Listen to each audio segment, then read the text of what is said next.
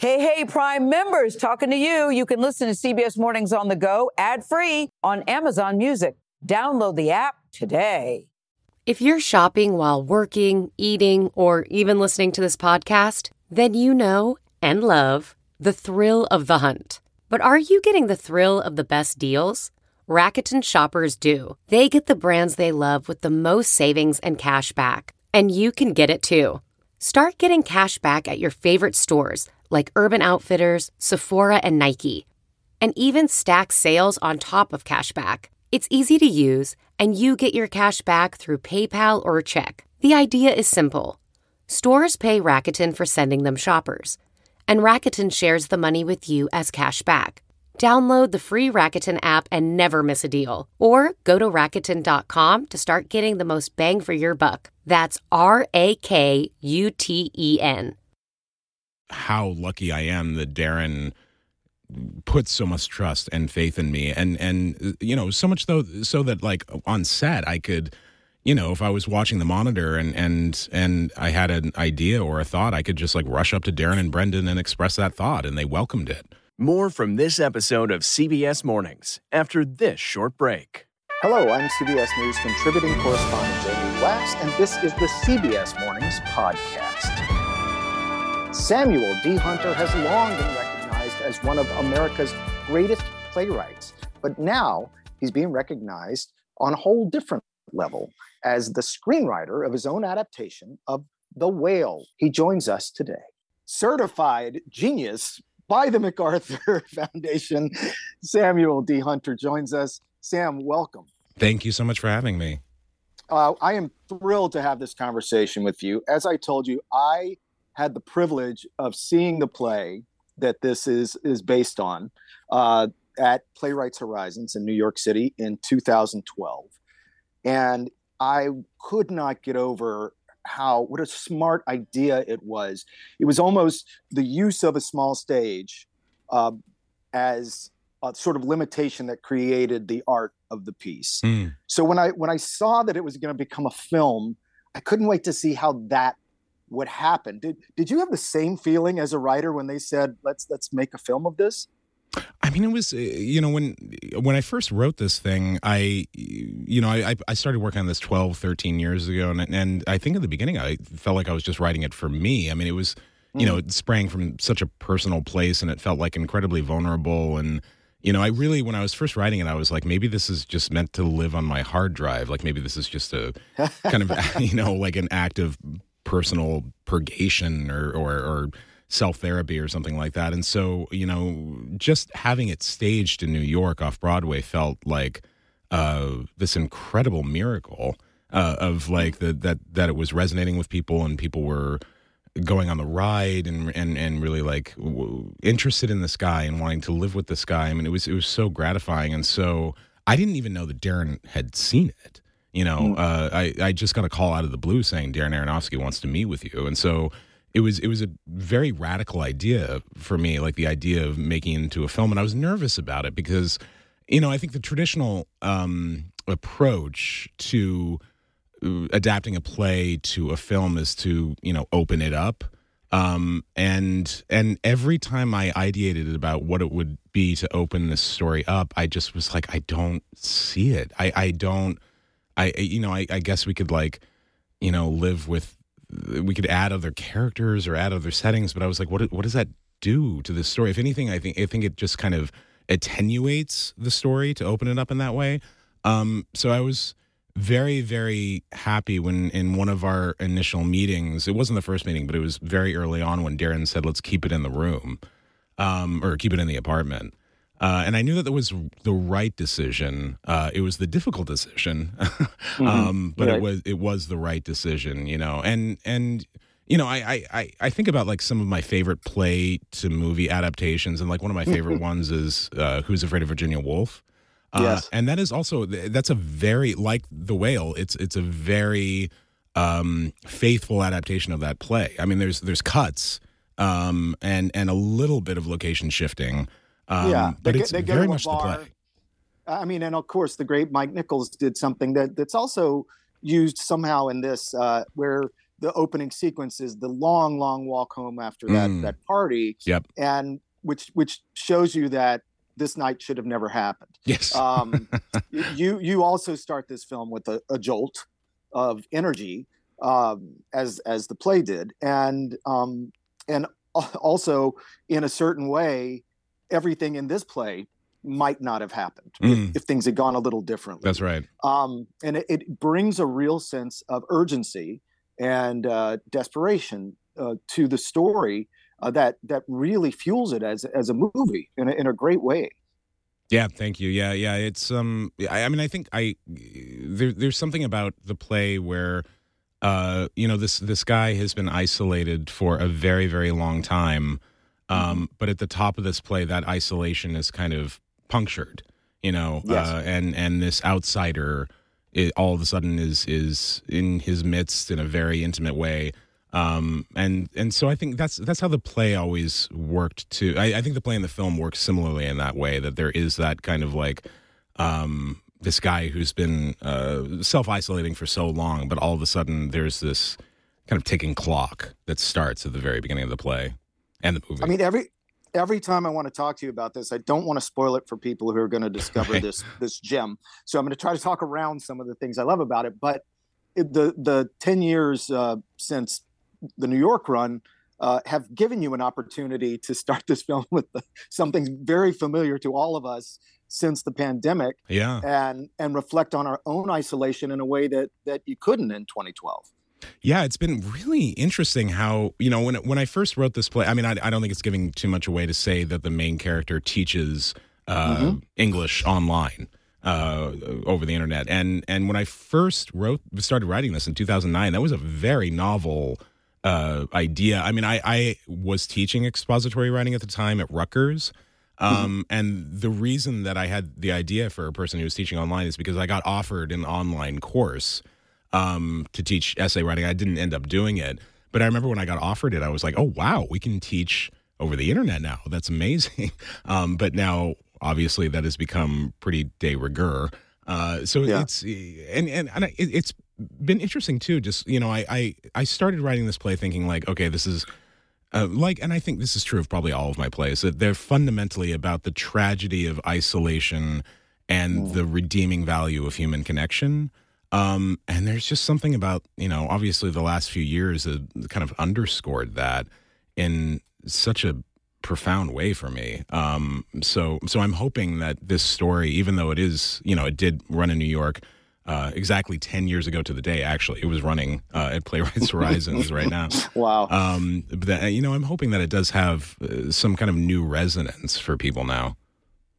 I definitely, I, it, it spoke to me in a different way than it did a decade ago. Mm. Uh, just the story, but also let's talk about the. Uh, first of all, you get Darren Aronofsky, who's, who's one of the most interesting directors Yeah. uh, working today.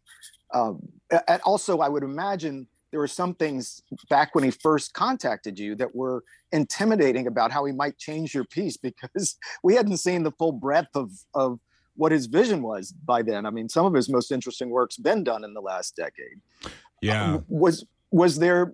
I mean, you talked about them forcing you to open it up. You know, I, I think of also uh, the adaptation of uh, "Come Back to the Five and Dime," Jimmy Dean, Jimmy Dean, which is a hugely underrated film that they really just shot as the play. Mm. Uh, was there some concern after like those initial meetings? Was there concern that this was going to stay pure to your vision over the course of how long this took? I think it, weirdly enough, it it kind of happened in this. I was very lucky the way that this this rolled out because you know I eh, when I first had that meeting with Darren, I mean, I I think that was like one of the first you know film and TV meetings I ever had, and so my expectations. Kind of were non-existent. I was just I I had no idea. I mean I mean I was just like how does this work? Like what does this look like? Uh and and so I came into it very um I mean maybe a little naive if I'm being honest, you know. Um and and so I'm so lucky that Darren put so much trust in me and the script. Um, you know, I mean, eh, Darren did not have to have me on set the entire time, and he did. You know, like I was, I was on set the entire shoot. I was working very closely with him, very closely with Brendan. Uh, and you know, I think as a first experience as a screenwriter, I mean that that's incredibly rare. Uh, and I think I'm only starting to realize how rare that is. Um, you know, because uh, you, you know, over the years, spoiled? like, was, I'm sorry. You think you've been spoiled now? By Yeah, this? I think. Oh, oh, yeah. Like I'm never gonna have it this good ever, ever, ever again. I mean, I and I don't think I even realized it at the time. I mean, I, you know, Darren. Uh, you know, we we first talked about the the script ten years ago, and you know, then he kind of drifted away from it for a little bit. And Protozoa, his company, still had the rights, and so there was a few other directors who kind of circled it and um, expressed interest.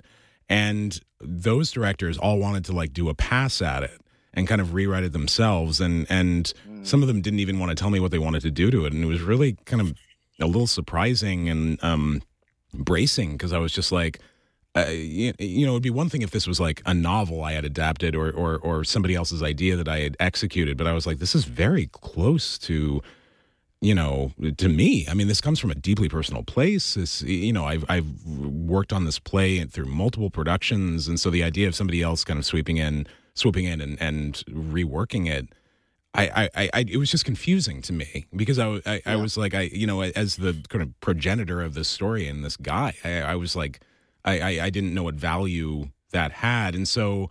Uh, you know, I think I'm only realizing now, like the how lucky I am that Darren put so much trust and faith in me and and you know so much though so that like on set i could you know if i was watching the monitor and and and i had an idea or a thought i could just like rush up to darren and brendan and express that thought and they welcomed it um uh so yeah, that is that is a great a great environment for a writer. yeah, you know, often I, I think when when um, we talk about uh, about the creative process, uh, people who, who have not struggled in both the world of film and world of theater don't realize that in theater the, the play is the thing. The, Yeah. the script is is king, and and the words are are where you build everything from.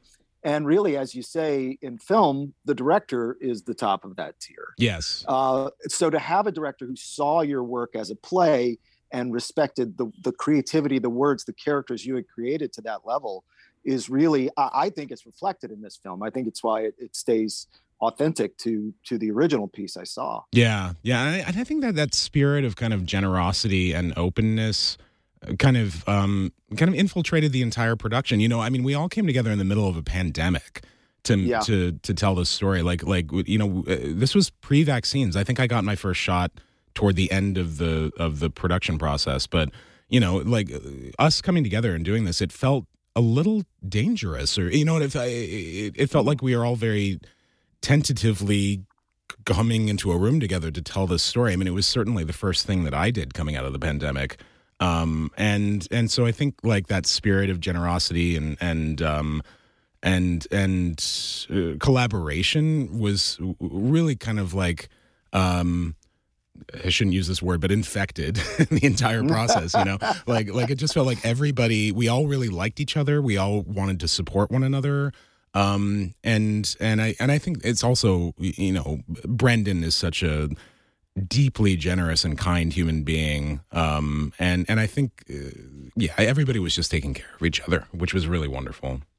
I mean, let's talk about Brendan Fraser for a minute. I mean, he is he he does have. I mean, with the characters you've created, with the situations you've created, with your beautiful words, uh, he has the weight of this film literally on his shoulders, and does it so well. And and he's been very open about his own struggles Mm. uh, in his career with mental health, with you know physical health, all these different things that that this script really spoke to for him. Here's a guy who had you know it was number one number two box office hits as an action hero in the course of his career has done some very thoughtful films i don't know why the, there seems to feel like like the public loves for a person like that to to fall down a bit and to get knocked down Mm. um, and and then you watch an opportunity be handed to this person who elevates the material in such a beautiful way yes. that had to be incredibly gratifying for you Oh, it was wonderful. I mean, I, I think, you know, for the last 10 years, the big question for Darren was like, who's going to be Charlie? And I was so nervous about that because I, you know, I've, I've seen a lot of people do this role. I know Yeah. the pitfalls and I, and, um, and was basically like when Darren first reached out to me, I know that he had looked at you know tons of people over the years and had considered a lot of different people, both famous and not famous. Um, and but Brendan Fraser was the first name that Darren ever brought to me. Um, it was actually shortly before the pandemic hit. He he texted me and he was like, "What about Brendan Fraser?" Um, and so Darren just rented a little theater in the East Village, and we did a reading. And mm. uh, and actually, Sadie was in the reading too, uh, who was incredible. And it was like yes. five minutes into the reading, I was just like, "Holy cow!" Like he has it. Like it's it's you know a lot of the a lot of times when you do an audition or do a reading or something you know, you have the feeling of like, oh, they can get there. Like they're really talented. I think with some work, they can really uh, arrive at this role. But but there was something about Brendan that, that, from that initial read, it was just like he already has it. Like it's yeah. it's it's there. It's so present. I mean, his ability to hold, uh, you know, deep joy and deep despair at the same moment you know is is incredible because that's real life you know like like and yes. i and i think that's what the play and the film are really about is like about like joy and despair living side by side you know and that, yes. and and brendan has that in spades I, and and some of the most beautiful moments are i mean you know watching him open a, a drawer full of candy and decide if he's going to eat it there you've got it he, he's going he's going to thoroughly enjoy in the moment exactly what what's killing him I, it's uh it's such a beautiful tiny metaphor without words. Yeah. Um, and the film is just just packed with those kinds of things. Um, There's an um, amazing well, moment where I I was a, a little nervous about all the cutting that I did because I was like, how much can this actor, whoever it is, how much can this actor communicate silently? You know, and, there, and there's mm-hmm. a big moment in the play where he decides to contact his estranged daughter. And in right. the play, it happens in dialogue. He says it to his friend Liz. Uh, and I, in the screenplay, I made it kind of a silent moment, uh, actually, shortly after the moment you described with the candy bars. Um, yes. And I was nervous because I was like, that's a lot of story to communicate silently. Um, but it's one of my favorite moments in the film. I mean, that moment where Brendan tells that story with his eyes that I am finally going to contact my daughter. Uh, and that moment actually became the the photo that was released that then became the poster. Um, mm-hmm. It's it's a beautiful moment in the film. It is. More from this episode of CBS Mornings after this short break. This episode is brought to you in part by Audible, your go-to destination for thrilling audio entertainment. Whether you're looking for a hair-raising experience to enjoy while you're on the move or eager to dive into sinister and shocking tales, Audible has an exclusive collection of thrillers from best-selling authors that will keep you on the edge of your seat like The Guest List by Lucy Foley. Experience stories like never before, where every chilling detail is brought to life by captivating sound design. Plus, as an Audible member, choose one title a month to make yours forever. And now, new members can try Audible free for 30 days. Just visit audible.com slash WonderyPod or text WonderyPod to 500 500. That's audible.com slash WonderyPod or text WonderyPod to 500 500. If I asked you how many subscriptions you have, would you be able to list all of them and how much you're paying? If you would have asked me this question before I started using Rocket Money, I would have said yes. But let me tell you, I would have been so wrong. I can't believe how many I had and all the money I was wasting. Rocket Money is a personal finance app that finds and cancels your unwanted subscriptions, monitors your spending, and helps lower your bills. Rocket Money has over 5 million users and has helped save its members an average of $720 a year with over 500 million in canceled subscriptions. Stop wasting money on things you don't use. Cancel your unwanted subscriptions by going to rocketmoney.com slash Wondery. That's rocketmoney.com slash Wondery. rocketmoney.com slash Wondery. I, I wonder. I mean, you are really one of my favorite playwrights, but someone only people who like playwrights probably knew until this moment. Yeah. That's right. I mean, you, have got you've got triple degrees from probably three of the most important writing programs in the world. You've never stopped teaching, which is really a, a great gift you've given to the world. And, and there are young writers who credit you with their entire careers. And as I said, you've got the MacArthur Genius Grant, which is an incredible honor for anyone, but usually goes to people who um, who don't need the money and don't Right. need the opportunity. Yeah. And you were Yeah, Lin Manuel Miranda didn't really need that money. no, but you were doing small plays in small theaters. Uh, the way you described the origin of this play is you sort of, like you say, you wrote it for yourself, sent it to the D- Denver Center, uh, and for a, a playwriting competition, and sort of ducked your head down and expected nothing to happen. But what have you learned about the difference between writing for the stage and writing for film through this process? I mean, because you've worked on other television and film since you began this, but you say this was your education. Yeah, I mean, it's it's I, I I mean I'm just so lucky that I have the ability to pay my mortgage and and like have health insurance. I mean, it, it is a miracle that that I am allowed to live a middle class life given the choices that I've made about like what I want to do with I, my life. I, I think I think that might change for you, sir. well, we'll see.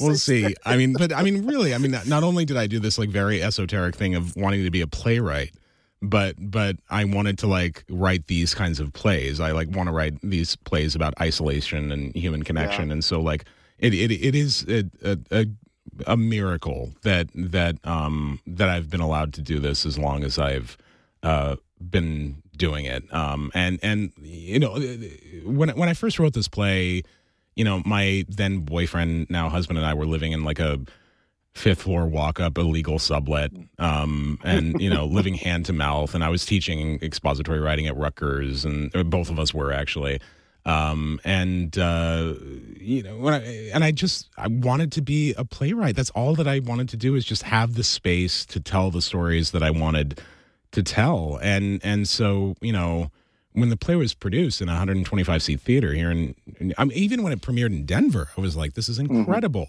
Like that that somebody actually wants to, uh, you know, pay me any money at all, uh, uh, you know, to, to to do this. And so like, and I, and I think I also just as as an artist, I never had the expectation that my writing would earn me any money because I because of the kinds of plays that I wrote. And so when it started to support me financially in even small ways it was just like uh, it was incredible you know I, I remember when I- like i had an early play that i wrote called norway that was um wrote it a few a few years before the whale that was done at a few universities and i was getting checks for like $500 and i was like oh my god like i just got a check for $500 for a play and i like went out and bought a vacuum you know because it was just so exciting uh and it and it was a Dyson, not a cheap one. Yeah. It was a good one.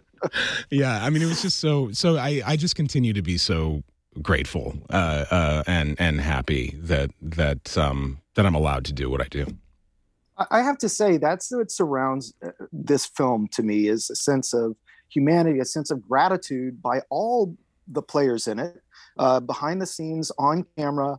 Everyone seemed to know that they're doing something special. That's what I love Mhm. most about this piece is that it doesn't feel like any other movie, and it does feel like your play, but it's but it works perfectly as a piece of cinema. Cinema. Also, those of us who work in the theater, our work is so ephemeral sometimes. It- it, it's part of what's beautiful about it, but you have that moment and then it goes away. that's right And, and you know they never document it quite the way you want it to be. It's a it, you can't you know go to the public library and experience what it was like to sit in that room with actual other human beings risking and and leading the story all night that's right but but part of what I, I was struck by while I was watching this is and knowing you as a playwright is it must be really beautiful to have something permanent to look at for for your family for your students for everybody and say this this is something I made Yeah, it's. I mean, it's it's it's one of the real revelations of the film has been, and uh, you know, theater. I love theater, and and like you say, theater is so ephemeral, ephemeral, and it's one of the things that I love about theater that it's like we all experience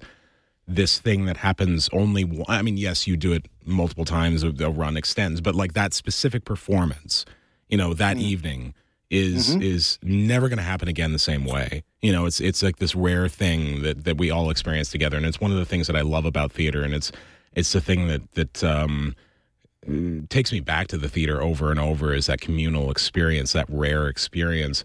But I was actually reflecting on this yesterday at the at the premiere um, of of the movie when I was watching it. That sort of like, wow, like this is so much more accessible than theater. I mean, one of the things that I struggle with with theater is like just the fact that ticket prices are what they are. Yes. You know, Yes. like like especially given that I I write ab- about working in middle class Idahoans. I mean, the fact that you know I, I had to play at Lincoln Center uh, right before the pandemic, and I mean the ticket prices were like ninety dollars. I mean, God bless Lincoln Center. Right. I, I love working there, but you know, I mean, it, there's such a, a barrier. Not only do you need to be in New York City, but you need to pay like ninety bucks to be in the room. You know, and there and there's Yes, something about this film that's like uh it's it's so much more egalitarian i guess i mean it's it's so much more accessible and that makes me so happy that this story you know can reach so many more people. And it's a real honestly it's a it's a credit to to darren and a24 that they took this story that that is not the kind of story that that most people would be like okay let's pour millions of dollars into this and make it a movie and release it across the country. Um, but they had that faith in it. Um, and that's really incredible. It is funny. I mean, you just talk about two collaborators who have made some of the most creative art in the last, you know, 10, 15 years, Yeah. A24 and Aronofsky. But mostly, a lot of what they've dealt with is sort of the horror genre, fantasy genre, surrealism. This this film could not be farther removed from, Yeah. from that. It, it is the opposite of that genre. But that partnership, even when I read about it, uh, that it was going to be released, seemed to be perfect because they do deal in existential metaphor, and Yeah. that's that's so much what this very small, simple, beautiful story is about. That's right. Yeah. And I think A24 is also like really starting to branch out in really exciting ways. I mean, like, you know, I, I have a five year old kid and, and I never thought there would be an A24 film that I could share with my daughter. But, but here's Marcel, the shell with shoes on, you know, Yes, and, you know, you're so right. you know that uh, and my daughter loves it you know um so i mean it's yeah it's just incredibly exciting uh and i and i think like darren also i mean one of the things that that when we first started talking um that really gave me faith in like darren's ability to tell the story the way it needed to be told was his film the wrestler um which shares a lot with this film. I mean that's also about a father kind of tentatively reconnecting with a daughter. It's a very different film obviously. Um It is, but but even the casting, he cast he cast Yes. Mickey Rourke, who at the time had had a great career and had become something people snickered at, and and he never forgot the brilliance in this man, and he and he let it shine. That's exactly right. Yeah, yeah. And and it's also just something in, in the filmmaking too, where the wrestler you really feel like you're just living almost inside of this guy. I mean, it's just like Mhm. it, it it feels so close, you know. And so I remember like rewatching that film shortly after connecting with Darren and being like, oh, if he could, you know, uh, again, they're very different films, but but if he could like take this kind of approach to this story, it could be incredibly beautiful. And I think he's done that. Well, I have to say, his sister is a beloved producer at CBS. Oh. who, work, who works for 48 hours, and um, and uh, they they're a very a very talented family and and have done well by uh, by their creativity, just as you have. One last thing I have to ask. Yeah. This this film really garnered its internet attention and uh, sort of its current focus with a lot of people who would not normally see a, a film like this wanting to see it Mm. with the I believe it was an eight minute standing ovation for Yeah, for the like film that. and Yeah. for Brendan yeah. at the Venice Film Festival. What was that moment like for you? Because here you are at an international, uh, you know, I mean, if I, I, I don't, the cinephiles, let's call them that. We won't call them movie snobs, but, but you're, at, you're at one of the most important global festivals for important films. And not only does it get a good reception, but it gets the longest, I believe, standing ovation of anything for the entire festival. What what was that moment like for you?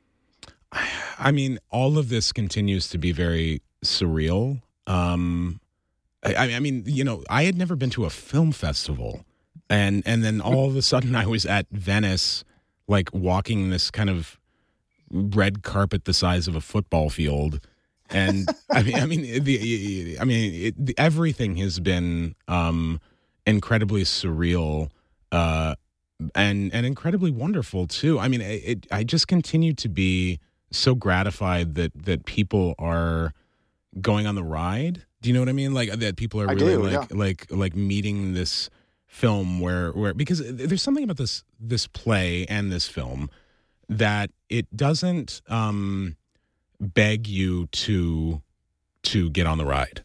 Do you know what I mean? Like like it's it's I really do. just an invitation to spend some time with this guy. I really feel like I'm just kind of opening a door and asking you to walk inside. I, I kind of feel like that that's common with all my plays that I'm I'm not like going to deploy any tricks or you know big devices to kind of drag you in the door. I'm just kind of like inviting you to walk inside. Um, and there's a risk in that because if you if you you know don't meet that invitation then there's kind of nothing we can do you know like like then, it's just kind of you're on the outside and you're never going to be in. Um and so the fact that that so many people are meeting that invitation and is is incredible because it, and it's also been very unlike opening a, a play because in a play you know you show it to a lot of people before opening night you know you you you have rehearsals in the in the hall. I mean you know you have rehearsals in the hall you share it with people you invite people in you have the designer run you you know and then you have a preview process which is often several weeks. And so you get a lot of experience seeing the story in front of people. But like you know i had seen the film before venice but that was like in a room with one other person you know and then all of a sudden here we are in venice and there's 1100 people or whatever it was watching it. And and so it was um it was very like anxiety provoking because i was just like I, I bet. what's going to happen and so when when the film ended and it really felt like people had gone on the ride it was just i think I, there was for all of us who had worked on the film we just felt a really keen sense of joy Well, this is this is uh, a ride worth taking for people. I love the way you described it. I also love the fact that I think, um, you know, just just from your sincerity as a writer, you were ahead of the curve of the anti-hero uh, focus that's, that's prevalent in the world now because your characters are always people who've made good choices and poor choices yeah and are trying to struggle with the results of both those things. And that's true in all your plays, certainly true in this story. The Whale is worth your time. you've got to see it. Also, you got to get used to walking on those red carpets, Sam, because We'll uh, you're you're going to be walking on a lot more of them. the Fingers year, I got crossed. to tell you, no, you. I don't have to cross fingers at all. This is a beautiful movie, uh, and it's well worth your time. Phenomenal performances, beautiful writing, great direction, and it's been a pleasure to talk to you. One of my favorite playwrights, Samuel D. Hunter. Thank you so much. thank you so much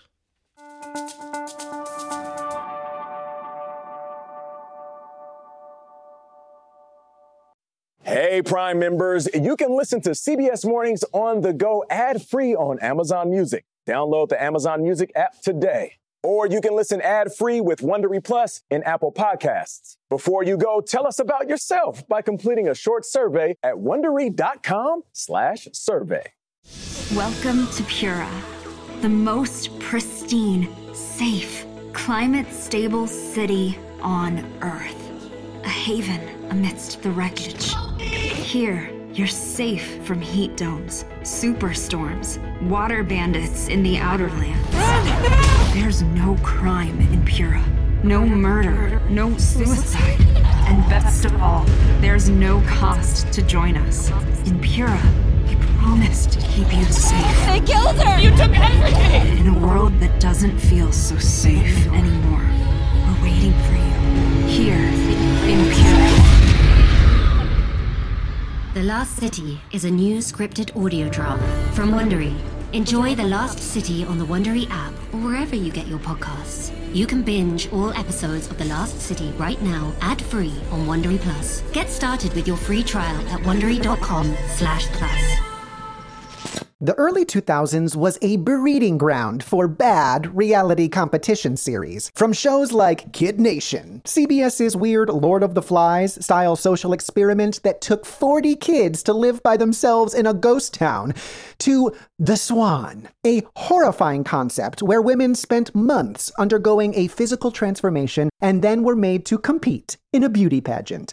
Hi, I'm Misha Brown, and I'm the host of Wondery's podcast, The Big Flop. Each episode, comedians join me to chronicle one of the biggest pop culture fails of all time and try to answer the age old question who thought this was a good idea? Recently, on The Big Flop, we looked at the reality TV show The Swan. The problem this dream opportunity quickly became a viewing nightmare. They were isolated for weeks, berated, operated on, and then were ranked by a panel of judges. Follow The Big Flop on the Wondery app or wherever you get your podcasts.